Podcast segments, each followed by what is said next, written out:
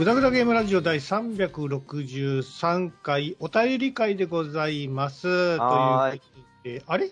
なんか後編ないんですけどって思われている方がいらっしゃると思いますけども、うん。はい。ちょっとですね、あのー収録のやり方を変えましてですね、うん。前半後半をもう一つにまとめました。なるほど。はい。それで、あのーまあ、えー第何回。で、その後に、えーまあ、テーマがあって、うんで、次の週になると、えーお便り会っていうのがあります。うんで、その次の回になると、あと6回っていうので、えー、3部構成にちょっとさせていただこうかなと思ってなるほど。ますので、はい。よろしくお願いします。はーい。あ、じゃあ、ってことは、うん。えーっと、普通にナンバリング会があって、それに、えーナンバリング会のお便り会があって、その次の週にはい、アトロク会があるんだけど、そうんのアトロク会は、はいファンボックスに課金しないと聞けないっていうシステムだから、もしかして、はい。課金しないと一周空いちゃうってことなんじゃないですか、富谷さ いやいや、そういうこと？まあ、そういうことですん。。そういうこと？はい。そういうことにして課金してほしいっていうお話ですか？もしかして。いや、そういうわけじゃないですけどね。まあまあ。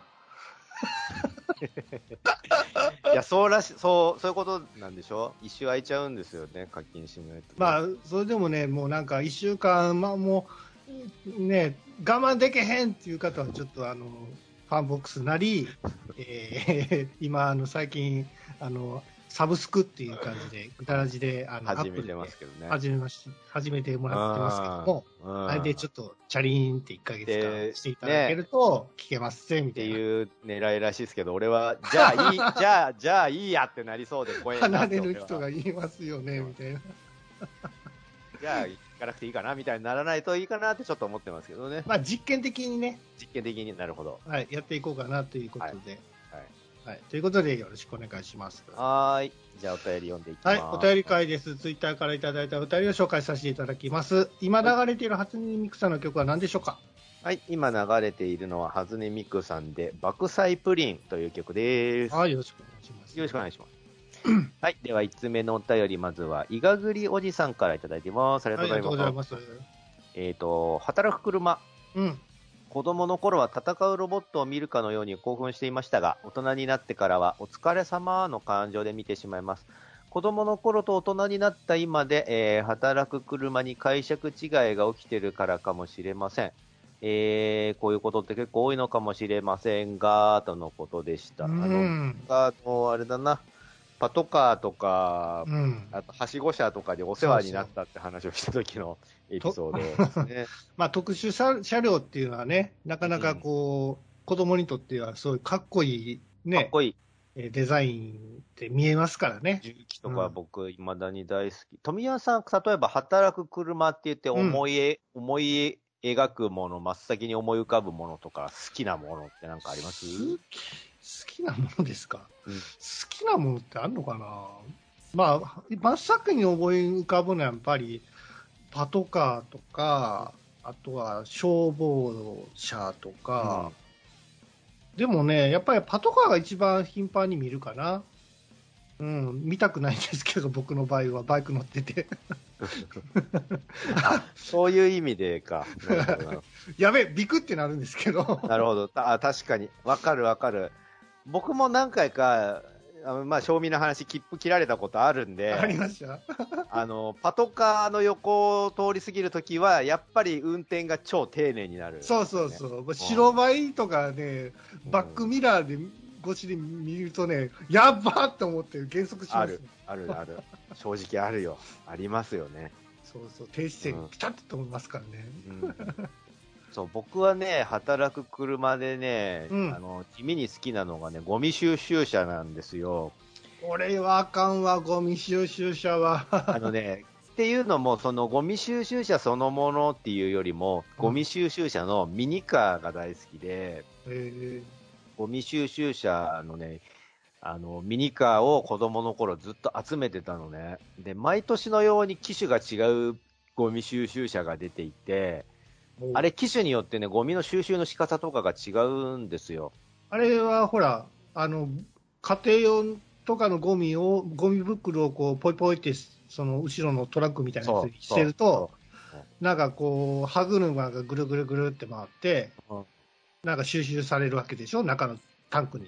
あれさ、うん。あのちょっと話飛ぶんだけど、この間テレビでね、細田守監督の、うん。狼、狼子供の雨と鞭じゃねえや、狼子供の雨と雪か言えたそうですよ。をやってて見たんだけど、うんこれはもうネタバレしてもいいっすよね。まあ、いいんじゃないですか。普通に何年も経ってる。古いですからね。あの、まあ、要は、主人公の、主人公誰なんだろうな、お母さんでいいのかな、あの女の人が、うん。あの、狼男とお付き合いして、うん。狼男との間に子供が設けた、その狼子供が雨と雪ちゃんなんですよ。で、それの人間として生きるか、狼として生きるかみたいなのとかが成長とともにどうなっていくのかみたいなエピソードなんだけど、そのね、狼、男の人、お父さん、狼が、はいはい。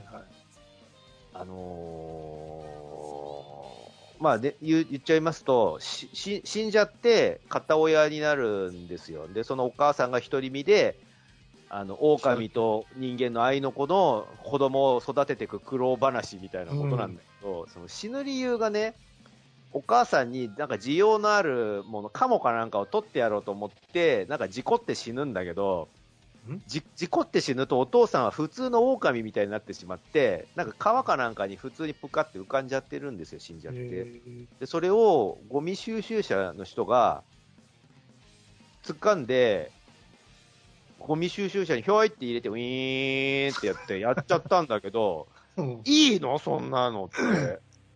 え、まあ演出なのかもしれないけどさ、ダメじゃない、ゴミ収集しちゃダメじゃない？その遺体を。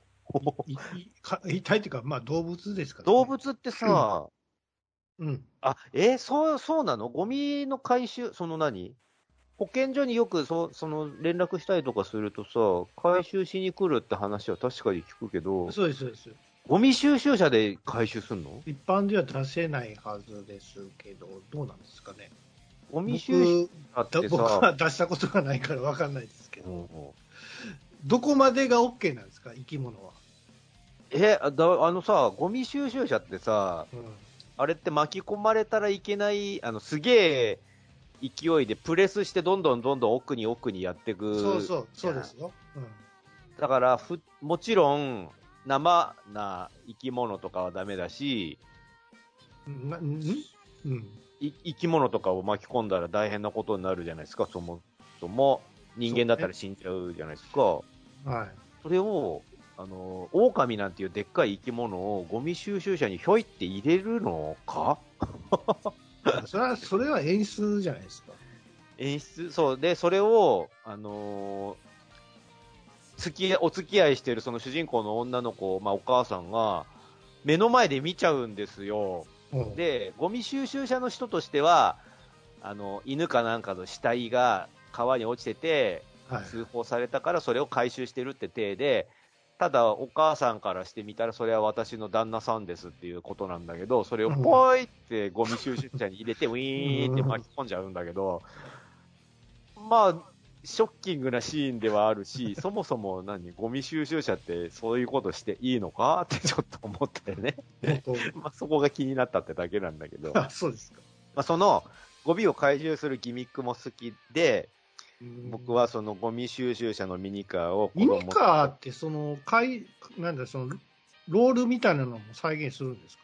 えっとね、今最新、でも多分、あの、と、まあ、僕、トミカのイメージで言ってるんだけど、うんトミカはそこまでのギミックはないのだけあれれど、はドアが開くぐらいやもんな。えっとね、凝ってる機種だと、うん、あ、の、まずそのゴミを入れるところがパカって開くのと、うん。あと、そのコンテナがウィーンって斜めになるっていうのと、あと、コンテナが斜めになるのに連動して、そのコンテナのケツが、うん。その蓋じゃなく、コンテナのケツの部分が丸ごとガパって開いて、ゴミを排出できるっていうギミックが、トミカのレベルでそれが備わってて、僕はそれが大好きで、うん。あのーよくね、消しゴムのカスとかをそこに入れてたんです。よ。それを、あのノートとか取ってて消しゴムのカスあが、ー。そうその消しゴムのカスをはいはい。ゴミとして、トミカのそのゴミ収集車に入れて、うん。で、まあ、ゴミ箱とかの上でウィーンってやって捨てたりして遊んでたんですよ。そのゴミ、そのギミックも込みでゴミ収集車です なるほどね。はい、まあ、そんな話なんですけど、はい。いやいやいや、まあ、いろいろね、その特殊車両のず好き、好きな車っていっぱいあるかもしれないですけど、うんうんうーん、やっぱり、やっぱりなかなか見れないやつっていうのがやっぱりいいかな。そうだね、レア感がありますよね。まあ、特に自衛隊のね、車両とかはそうなんでしょうし、まあ、男の子はワクワクしますわな。うん、あとやっぱりその、あの新幹線とかいう、ものすごいでかい車両を運ぶトラックみたいなのあるんでしょ？あるね。あるね。俺見たことないんやけど、あんなでっかいの。だって超真夜中のやっぱ交通量少ない時にうん。にしかそうそうそう、深夜のね、3時、4時ぐらいじゃないと走れないみたいなことでしょ、うんあの原発用のなんかき、なんかこういうね、機械とかも運ぶには、なんかね、そういうでかいトレーラーも必要みたいなことは。よく、ね、でっかいトレあのトラックが走ってうん、たりするらしいすですよね。るよね。うんあとほら、王室とかね、そういう大統領とか行くときにさう、んものすごいこう、人をこう、避けて、避けてじゃないのか、あの、間隔をこう、めちゃめちゃ開けてさ、うんと通るじゃないですか。はい。いや、あれ、あれ、いいな。何の話？いやいや、あれは、あれは別に特殊車両でもなんでもないんですけどね。うん。ただ、大統領に乗る車は、なんかすごい棒、なんだっけ、その、ちょっとやそっとじゃ壊れないようにできてたりもするらしいじゃないですか。棒まで言ったら防弾ぐらいは言う。そうそうそう、防弾ね。そうそう、そうなんですよ。そうね。まあそうだろうね。危ないからね、狙撃とかされたらね。なので皆さんも、あの、どの働く車が好きかとか、働く車っつったらこれのイメージですとかあったら、うん、あげてくださると嬉しいかなと思います。そうですね。はい。ありありがとうございました。次のお便り、クラゲさん、ありがとうございます。うございますパスワードのお話だ。いろんなサイトのパスワード。えーパスワード、えー各サイトでぐしゃぐしゃ文字列使ってますね。うん最初からパスワードマネージャーのパスワード以外も覚える努力は放棄してます。なるほど。えーさすがに定期的に変えたりはしてませんけど、とのことです。はい。そう、僕も最近、あのーやっぱ何回か、そのネットフリックスもそうなんだけど、乗っ取られたりとかしてるんで、あとアマゾン乗っ取られたりしてるんで、ああ、さすがにやっぱずっと RX78 ガンダムだけじゃダメなんだって思っそんてな、ことないと思うけどな。あのね、結構ね、Google とかだと、あまあ、Google も僕、いあの、前まで RX78 ガンダムにしてたんですけど、ーはい。そういうのって、突っ込まれるんですよ、最近。その文字列って、存在する文字列なので、ああ、予想されやすいです。で、警突っ込まれ告を受けるんだ。危ないです。うん。へえ、そんな親切。そう、僕ね、あのー RX75 ガンタンクも、それメジャーな単語なんで危ないですって言われて、メジャーじゃないだろって俺は思ったんだけど、こんな文字列使ってるやついねえだろって思ったんだけど、すげえな。これは存在する文字列で使ってる人が何々人ぐらいいますから、世の中に。俺以外にもいるんだと思ったんわかるわかる。結構なはい人数がいるので、あの推測されやすいですし、危ないですっていうのを言ってくる。うんうん ID の名前とかもさ、あ、これ被ってますせ、みたいなの来るじゃないですか。あるある。だから、前に番号をつけたり、後ろに番号をつけたりで、な、うんできるけど、なんか収まり悪いなとかにもなるから、変えたりするんですけど、ねあでも変えたらまた使ってます。だ、あえーみたいな。ね、余計難しい単語とかを並べて使うと逆に俺が分からへんわみたいなね。そうなんですよ。そう、だから、僕も最近はクラゲさんみたいに、もう、iPhone ユーザーとして、あの、うんパスワードマネージャーさんにお世話になって、パスワードを設定するときに、難しいパスワード設定しますかって言ったら、もよよよって。分 かったよ、じゃあもうお前に任せるからそれでいいって思って、もうそれにしてるんだけど、やっぱその、パソコンで、まあそれも多分な、あの、iMac とかその、Mac 系のパソコン使ったらそれも共有化してくれるのかもしれないけど、僕パソコンは Windows で、そうやっぱログインするときになると、わあ、うにょうにょだからもうわかんねえわと思って、その都度 iPhone のパスワードを確認しないといけないんですよ。めんどくさい。記憶させてるやつが。それだけがめんどくさい。違う違う。それ iPhone のパスワードをぐちゃぐちゃぐちゃってなってるやつを、見ない、あの、打ち込むのが大変。大変。大変、確かに。もう超えようだから、だからあかんねん、それが。正しいんだよ。それってセキュリティが強いってことだから、そうそうこんなの誰も思いつかんだろみたいなもう文字列だから、確かにそのめんどくさいのも相まって正しいんですよ、それは。一字一句間違えたら、そう。あかんやつやから、そうそまた確認、2回か3回確認してう。、そうそうそう。で、ね、送信したら、なんか間違ってるってまた言われて、そうまた、また確認したら、一時違っててみたいな。そうなんですよ。このほぼほぼ小文字なのになんで1個だけ大文字の F を入れとくんだよみたいな、そこだけ変えなきゃじゃんみたいなのとか、やってくるんですよ、iPhone。お英数字でもさ、小文字と数字混ぜるっていうのは、まあ、最近のトレンドというか、ねまあねね、普通なんですけど、大文字1個入れてくれってあるやんか。ある。あれがややこしいんですよ。ややこしくなるね。うんあれ、間違った。あれ、もしかしてこれ大文字入れるやつやったかなって思って、また大文字入れるじゃないですか。あれ違ってる。え、待ってよ。じゃあこっちのパスワードで1回打って、あれ違うってことはまた大文字かなってまた打つじゃん。4回入れて、全然違って、結局全然違うパスワードっていうことに。気がつくみたいなね。もうなんかパスワードをもうあの設定し直した方が早いって思って、結局パスワード設定し直しみたいなのする、ああ、もう、それもまためんどくさい。あれ、なんとかして、この、この便利な世の中で、これが一番大変。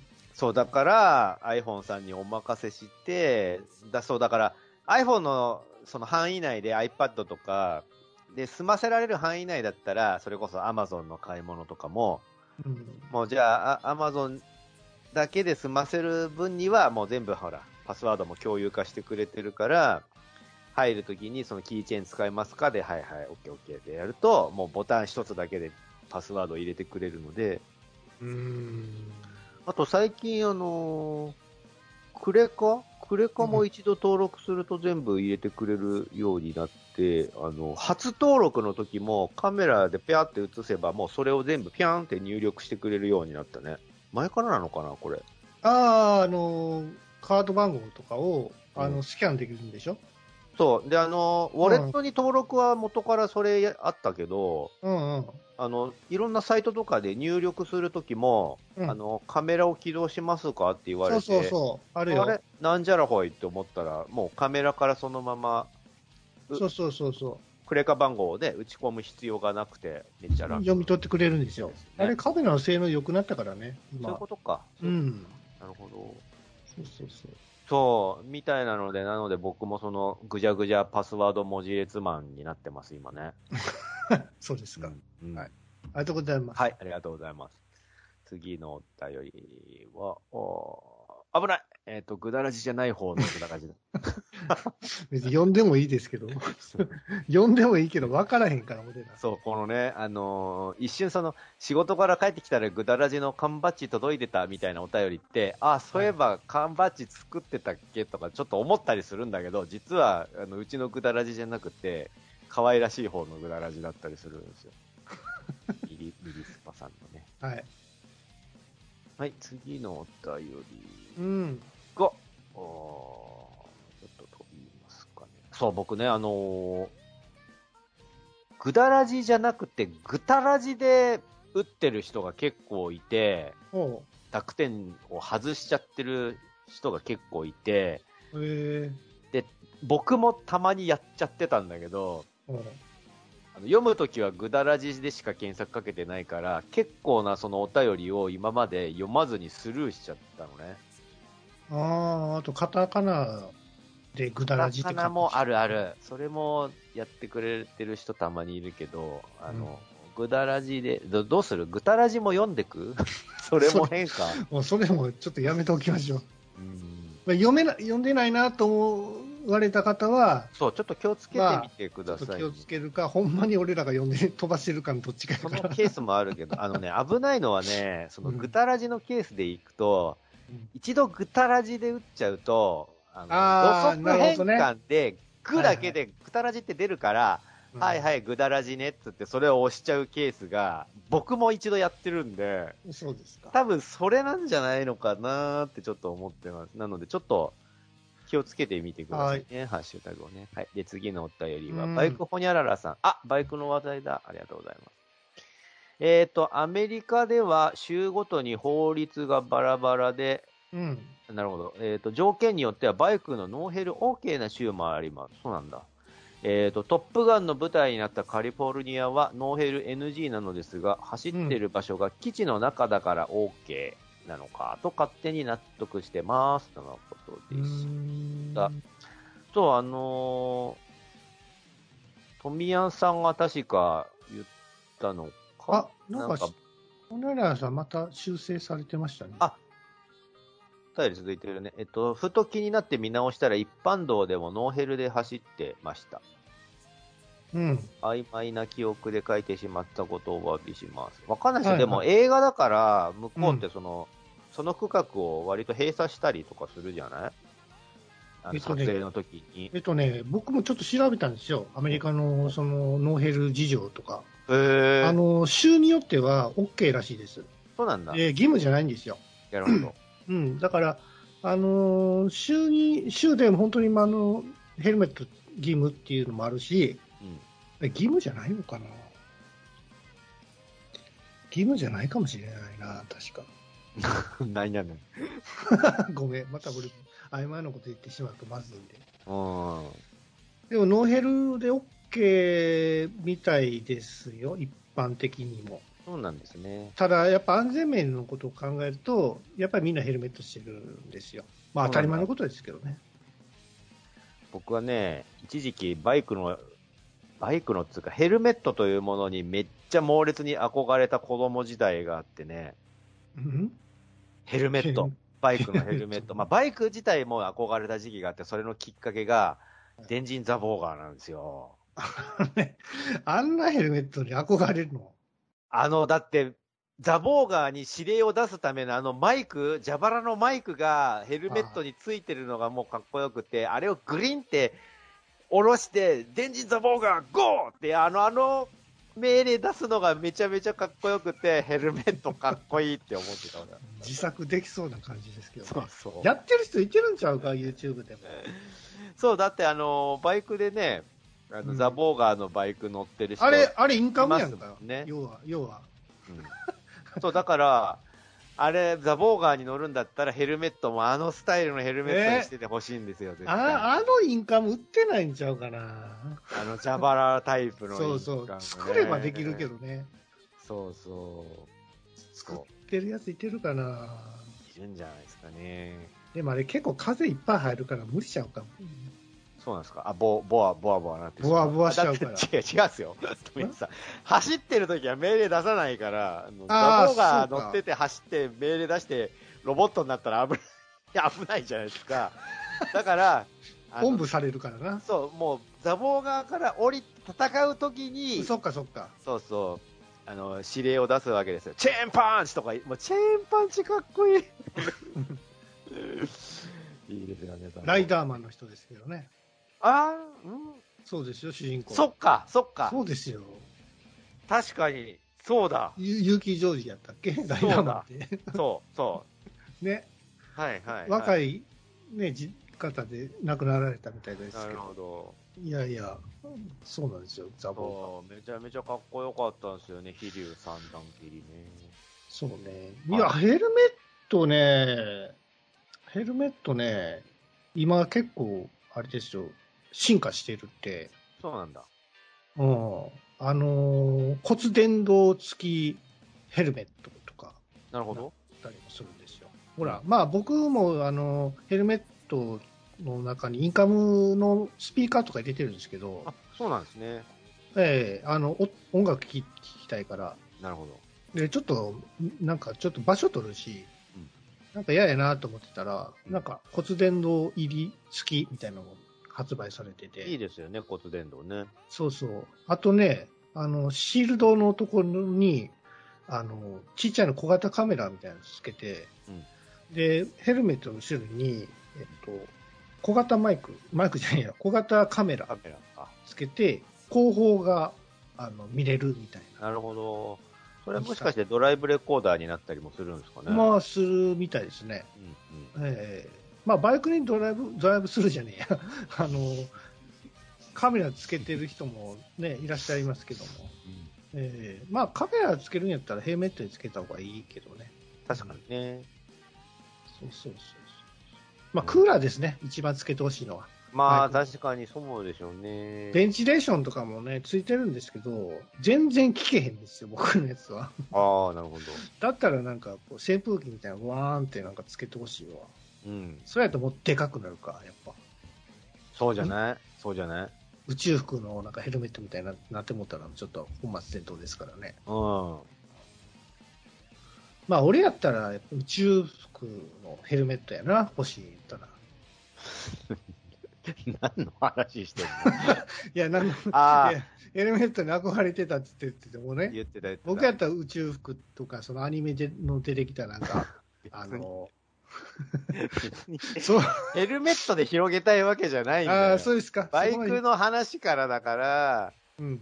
バイクのヘルメットに憧れててねっていう話をしたの。ああ、そうです。あ宇宙服、ね、野口さんがあの今日本に帰ってきててさ、昨日インタビューやってたの全部見た見た。うんあの、Xbox じゃなくて何やったっけ？スペース X か。あれ違ってた？スペース X? って何？じゃなかったっけ？要はほら、野口さんの、なんかまあ、あの、発射するシーンでさ、なんかこう、新しいこう、ユニフォームというか、うん宇宙服でもさ、未来的なデザインされてたじゃなはいいですか。はいはいはい。うんあれを、なんか、開発してるっていうか、うんやった会社がスペース X 社じゃなかったっけ？あ、そうなんですね。ごめんえ違ってたらごめんなさい。ーうん。いや、なんかすごくね、デザインがね、あの、アニメ、アニメのなんか、宇宙服やなっていうは感じのデザインなんですよ。い。うん。未来的というか。そう、だから、もともとほら、こういうスペース X 社っていうのは観光としてやろうとしてるわけじゃないですか。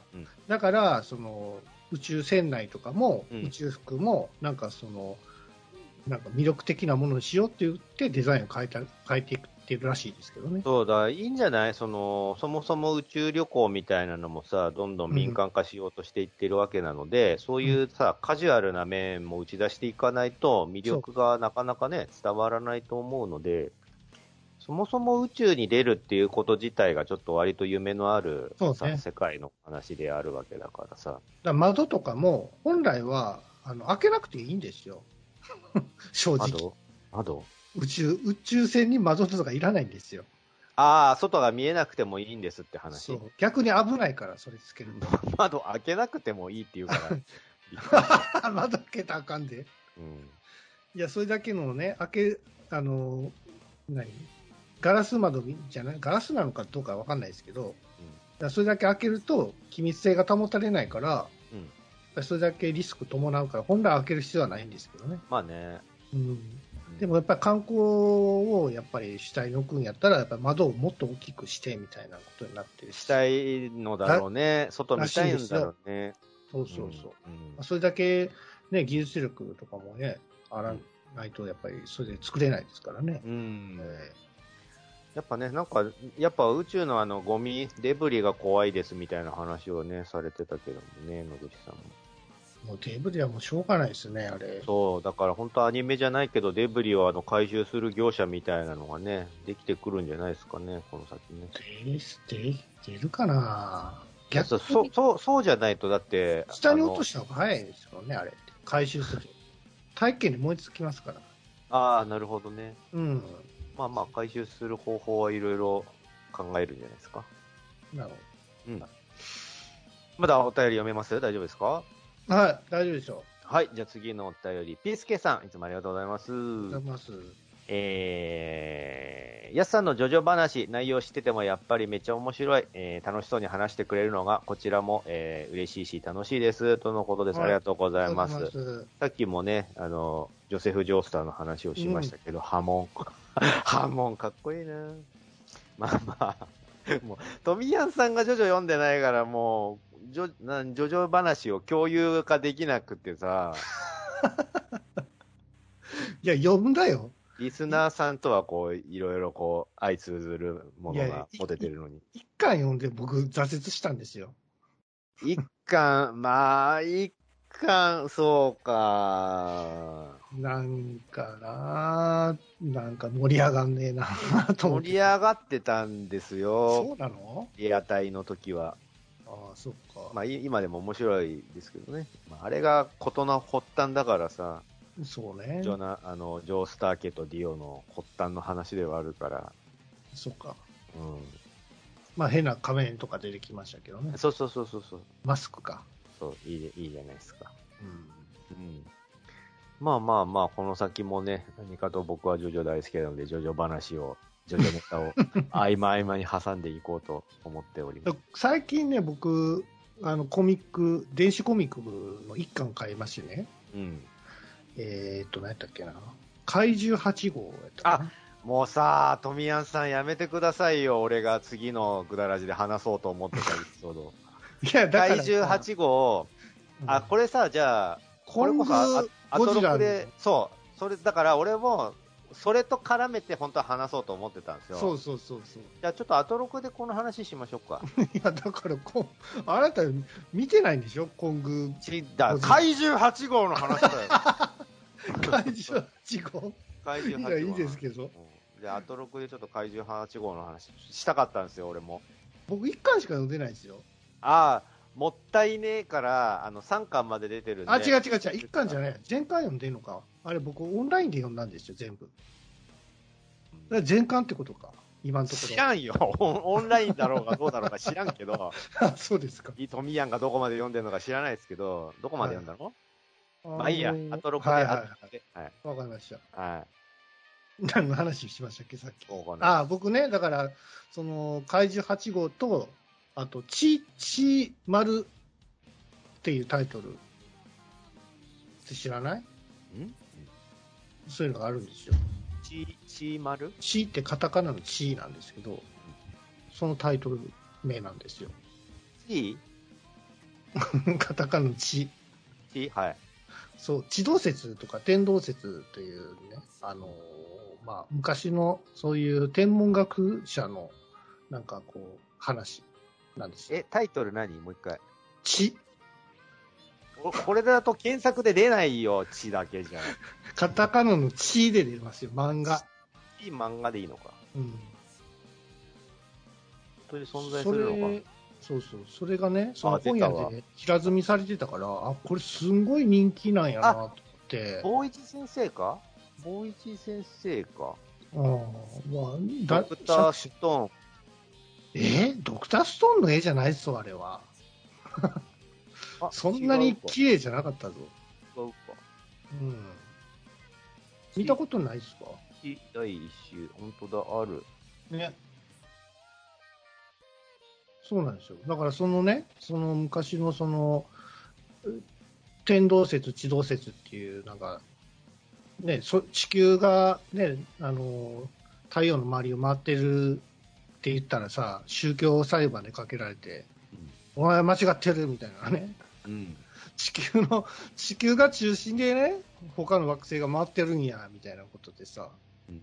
なってたじゃないですか。はいはい。そういうのを隣るやつは異教徒や、みたいな感じで、うん。束縛されたり、なんやったら火あぶりにされたりもしてたっていう、そういう時代を書いたのが地位なんですよ。なるほどね。なんだったら今でも信じてる人いるからね。まずね。まあ、なんやったらその、あの、平説っていうのがあってさ、うん。地球は丸くないみたいなね。はい。そういうのを、あの、まだ、まだそういうのを信じてる人だっているますからね。うん。これ何、えっと、作者、魚戸さん。うん。うん。魚の、あのーなんだろう。あの豊、豊、豊川悦司のと豊。合ってんのかなわかりづらい。うん。まあ、絵はね、そんなに上手くないんですよ。あ、えっ、と、地、えー地球の運動についてがうん正式なタイトルか。あ、そうなんですね。はいはい。いや僕、あれ、なかなかそういう、なんて、ネタというか、ストーリーってなかなかそのないじゃないですか、漫画の中で確かに、確かに。うはいん。サイエンスというかね、うんそういうのがね、あの、人気があるというのがちょっと驚きだったりもするし、興味があったので買ってみました。なるほどね。ん面白いですよ、中身見たら。はいはい。ちょっと興味があったら買ってみてください。うん。はい。ありがとうございました。はい、ありがとうございます。以上かな。まだこの辺にやめときます？もうちょい行きましても、行きますか。あはいはい、えーと、じゃあ次のお便りは、えーと、みかん職人さん。うん。うん。あ？うん。ああ、いや、でも読まなくて結構ですってな。読んじゃいますけどね、それ言うあ、えーと、じゃあ、バイクホニャララさんもう一通読ませていたの。だきます。はい。ねえーと、お墓は管理が大変だし、永年永代供養といっても30年ぐらいで処分されちゃうので、そうなんですね。わざわざお墓を作るのももったいない気がしますよね。なので、遺骨をダイヤモンドにして手元に置くというのもありなのかなと思ってます。そうそう。ダイヤモンドになるらしいっすね、最近だとね。え、どういうこと？錬金術ですか？錬金術じゃないよ。人間はダイヤモンドになれる。なれないですよね。なれるんです。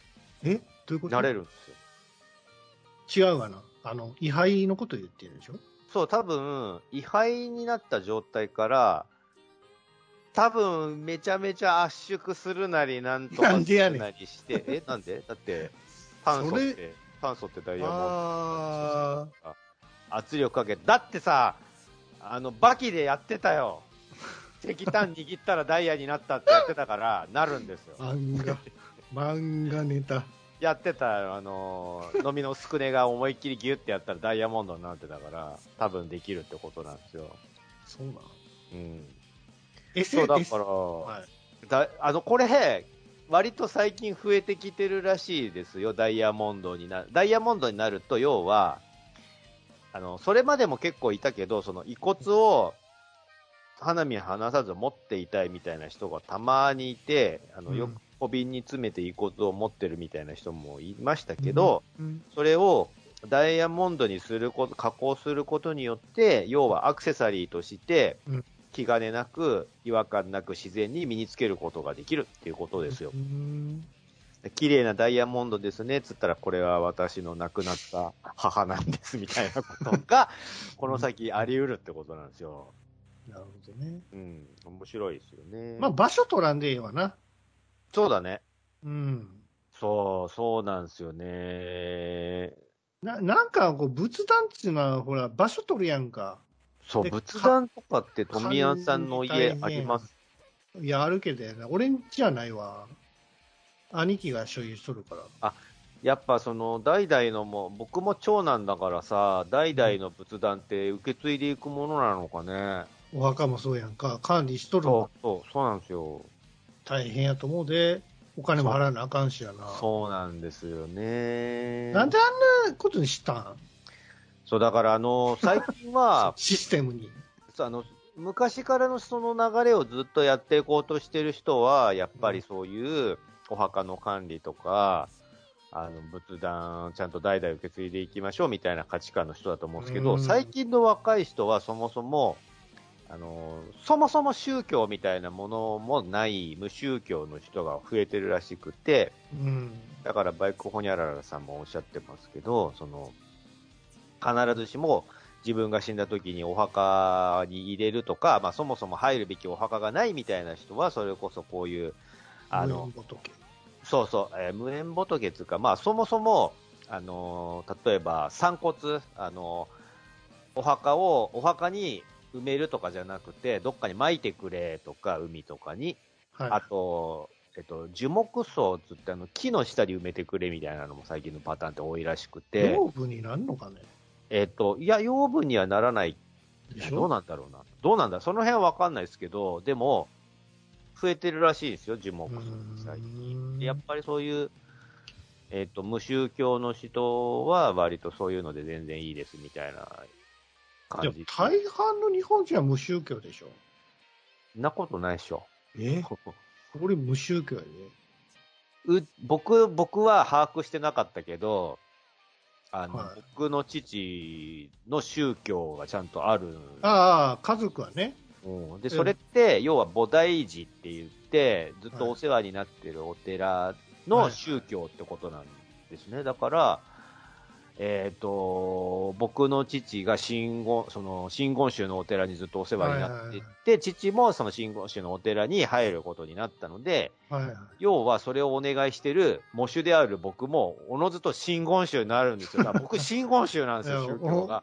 やつさん死んだら戒名でなんか変わるんか？そう、なんとかかんとか安なんとかになるんですよ、僕。戒名がつくんですよ。なんやねんな、もう。そうそう、だから僕、ついこの間までその父親の宗教も知らなかったんだけど、あ、そう、真言宗なんだと思って仏、教も読まれへんのか。そうそうそうそう。そういうのは無宗教って言うんちゃうの？だから、その、それを、あの、まあ、僕はその父を弔わないといけないから、その流れでいろいろ、そのお寺さんともやり取りして、これからもよろしくお願いしますみたいなことをしお願いしたんで、まあ、そうなっていきますけど、そういうのがない人、もっとこの自由、例えば、長男じゃない人とか、その、そういうのに縛られない人とかは、そうね。もうそれこそ自由にされてもいいんじゃないですか、散骨されるなり、ダイヤうんダイヤモンドになるなり。まあ、あとはその、その代で終わるっていう。要はその、そうそうそう、そういうのもあるよ。あるよね。そう、だから、僕に、あのー何？仏壇とかを預けられても、僕は僕の世代で終わってしまうから、結婚してない。そこからも続かないと誰が管続かな理するいんですよ。管理しなくなっちゃうから、で、それがもしさ、まあ、やすさんが結婚して子供生まれても、それが女の子で終わってしまうとさ、ああ、なるほど。確かに。その女の子はまあ、ね、養養父？養父じゃなくて、えっと、マスオさんみたいにね、あの、嫁いでくれたらいいけどもやな。まあ、うん。そうやな。まあ、うん。嫁がれてしまったらやな、そこで終わってまうやんか。そうだね。な。うん。確かに。確だかに。だからその墓もね。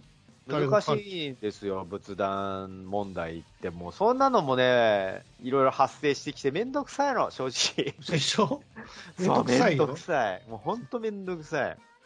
簡単にしてくれへんかな、そういうなんか宗教とかもさ、いっぱいあってさ、もうなんか、ええわ、もう宗教も宗教でまた揉めるしさ。言うてもね、富谷なんかはね、次男なんでまだまだ責任ない方なんですよ。俺はね、長男だからね、すべての責任、俺もう、まあ言っちゃうけど、俺今日ね、四十九日の法要で模試を務めてきたから、めんどくせえことだらけなんですよ、もう、もう、模試とかその長男なんていうのは。大変だった。挨拶とかしないといけないしさ、引き出物とか渡さないといけないし。ああ、僕はもうその、そのやってる横目で、もう寝てます。、寝そてま。れですすよ。ほんとね、大変やな、大変やなと思いながら見てるぐらいです。大変っす、ほんと。絶対俺嫌やと思って、そんな。長男とか一人っ子の人はね、多分この先ね、そういうのをね、やっていく、もう必ずやっていくようになる場面が来るんで、今から覚悟しておいた方がいいです。そうですね。はい、もう本当大変。はい。ということで、えー、ぐざぐざゲームラジオ、はいえー第363回お便り会でございました。はい、ありがとうございます。ありがとうございました。そうですね。えーっと、ちょっとまた明日も映画見に行こうかなと。いいな。えーまあ、多分ブラック移動見るかな。ラクビド面白いんで見てください。はい。ブラック移動見に行こうと思ってます。トミヤンと。